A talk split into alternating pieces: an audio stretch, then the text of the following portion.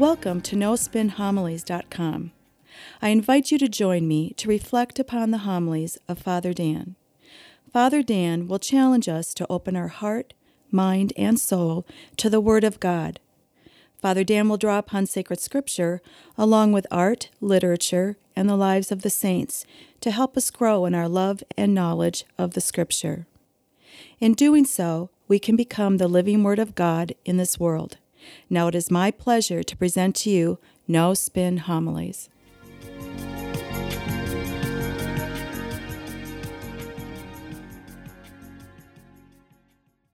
In the gospel for this weekend, we have Jesus sending out the 72 disciples to go and evangelize. Now, this is a beautiful portrait of our church, isn't it? Our church is a missionary church. From the very conception with Jesus and the apostles, even up to this day and age, 2,000 years later, we still are a missionary church. We are a people sent on mission. What do I mean by that? Well, it's a basic biblical truth. When people find faith in God, God immediately sends them on mission so they can live out that faith. Give you some examples. Moses, he is sent on mission to go and liberate the Israelites held in captivity in Egypt. Jeremiah, his mission, he is sent to the Israelites to preach reform to a people that has fallen into idolatry. Isaiah is sent on mission to preach a message of hope to the Israelites, conquered by the Babylonians, and now living as slaves to the Babylonians. How about John the Baptist? He is sent on mission to prepare the way for Jesus Christ. Jesus himself, before he ascends back into heaven, he gives the apostles the Great Commission to evangelize and baptize all nations in the name of the Father, and the Son, and the Holy Spirit. Therefore, we are a missionary church. The gospel is given to us not for our own private use, our own private edification, but what we freely received from God, we must freely give to others in this world. We're all on for it. We must bring the good news to all people in this world. Now, you say to yourself, well, no, that's not my job. That's the job of the priest. He's supposed to evangelize, he's the preacher. Well, not exactly. We're all on for it. St. Francis of Assisi would always tell his monks preach the Word of God each and every day of your life. And if necessary, use words. Now, that's a powerful statement to make. Essentially, what St. Francis is saying actions speak louder than words. Therefore, our mission is to be a living witness to the gospel in our life. Our mission simply to live out our faith each and every day of our life to the best of our abilities. See, we began that mission at the very moment of our baptism, when we now have faith in God. And like all the figures of the Old Testament, as well as the New Testament, God now sent us on mission. Again, our mission is to be a living witness to the gospel in our life each and every day of our life, just like these 72 disciples were. Therefore, what I want to do is focus on this gospel. Now, Jesus sends the 72 out to all the villages and towns he intends to visit. Notice he sends them in pairs. That's good. That's very good. Why?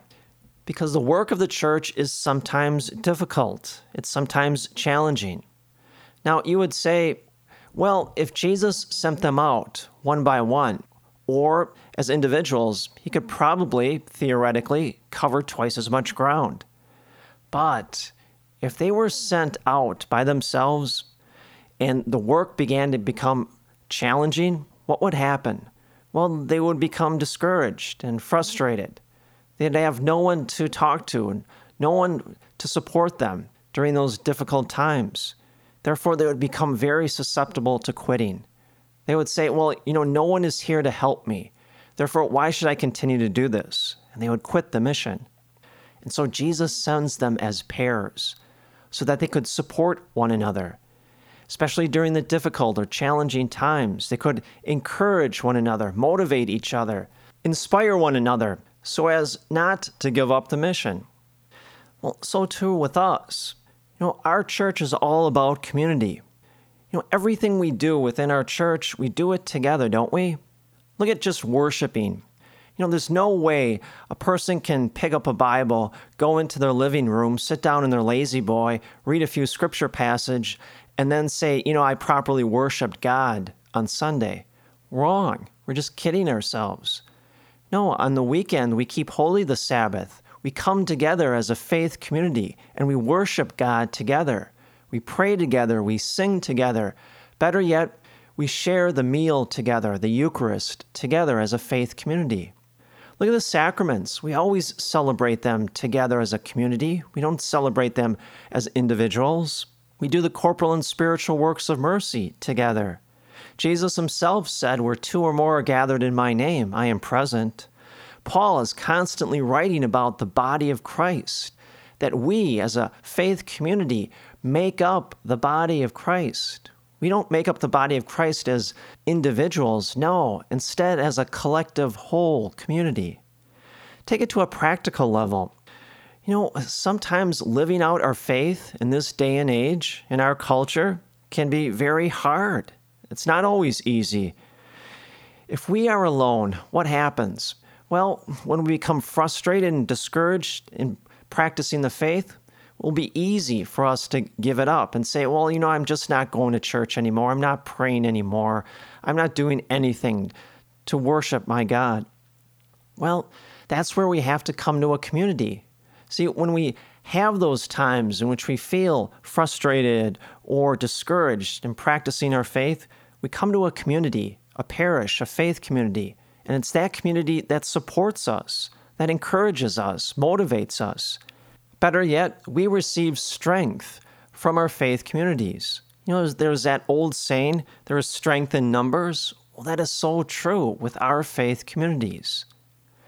Now, Jesus continues. He says, The harvest is abundant, but laborers are few. So ask the master of the harvest to send out laborers to his harvest. Here, he's reminding the disciples that they have to pray throughout this entire mission regardless of what town or village they're at, they have to be constantly praying for the success of their mission. You know, Billy Graham picked up on this. It was that great story about Billy Graham. Before he would ever preach a crusade, months and months before he was ever going to go into a city to preach a crusade, he would send followers ahead of him. And those followers had one task and one task only to pray for the success of the crusade. And Billy Graham always attributed the success of the Crusades through prayer. See, prayer is vital to the work of our church.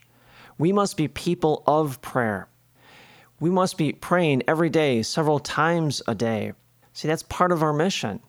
If we're not praying every day, it's going to be very hard for us to live out our mission. Next, Jesus says, Go on your way. Behold, I am sending you like lambs amongst wolves.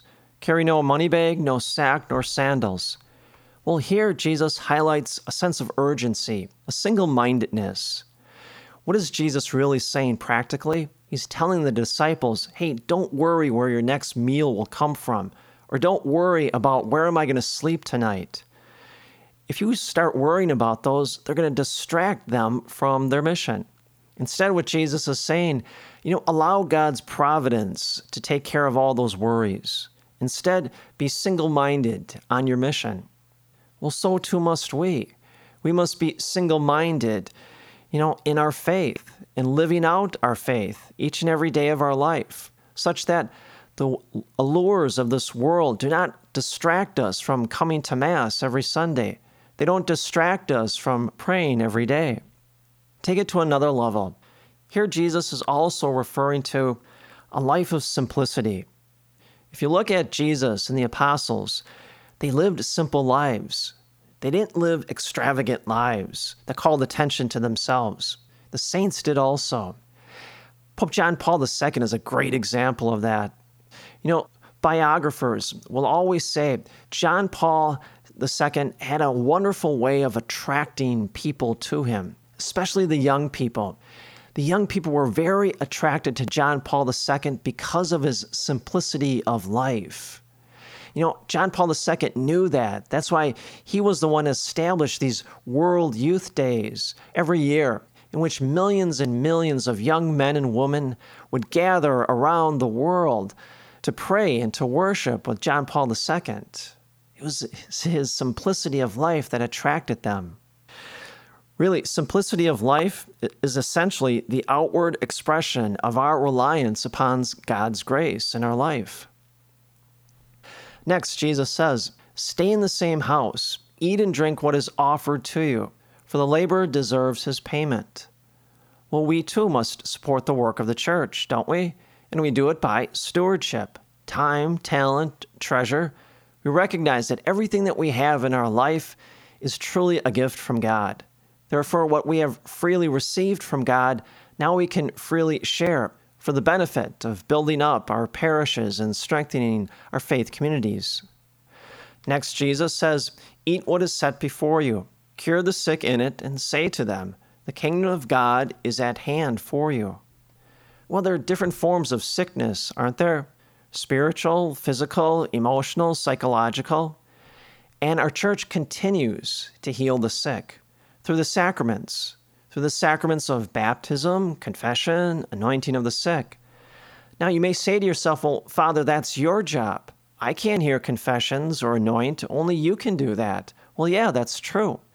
But we can all bring those people back to the church, people that are in need of healing. Just a few days ago, in the daily readings, we had that great story in the gospel in which the four stretcher bearers brought Jesus, the paralytic, to be healed. In that story, it says Jesus was amazed at the faith of the stretcher bearers, not at the faith of the paralytic, but the stretcher bearers, because the stretcher bearers truly believed in who Jesus was and that he would be able to cure the paralytic. Well, we must be stretcher bearers ourselves. We must bring people back to the church to be healed. More to it, we have to bring people back to be reconciled by the church.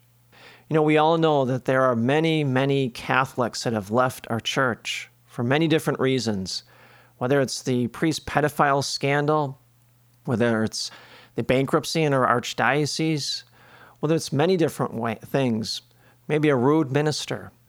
Well, what we have to do is bring those people back to the church so they can now be reconciled back to the church and God. Finally, we reach the end of the story and it has a happy ending. The disciples come back rejoicing in their success. Why were they successful? Because they did exactly what Jesus told them to do. First, they accepted their mission. Then they prayed throughout that entire mission, and they had a single mindedness in that mission. Nothing distract them at all. Well, we can do the same thing ourselves in our mission. We must accept our mission you know, be a living witness to the gospel each and every day of our life. Pray every day. And then have a single mindedness so that nothing distracts us at all from practicing our faith. A few last things. Jesus says to the disciples when they come back, I observed Satan falling like lightning from the sky. That's interesting, isn't it? What are we to make of this? Well, as the kingdom of God is gradually ushered or established in this world, well, then evil in all of its forms becomes defeated. Do you want to combat evil in this world? Do you truly want to get rid of evil or destroy evil in this world? Then accept your mission, just like the 72 did. Be a living witness to the gospel in your life. One last thing Jesus says, Rejoice, for your names will be written in heaven. Jesus tells the disciples, because of their success, their success, their mission was seen, it was known, and it was remembered by God. Well, so too with us. When we accept our mission and live it out, when we live out our faith each and every day of our life, then it will be seen, it will be known and remembered by God and all the saints and the angels who are constantly surrounding us and protecting us. And that's worth rejoicing over and may the peace and the grace of Jesus Christ rest upon you always.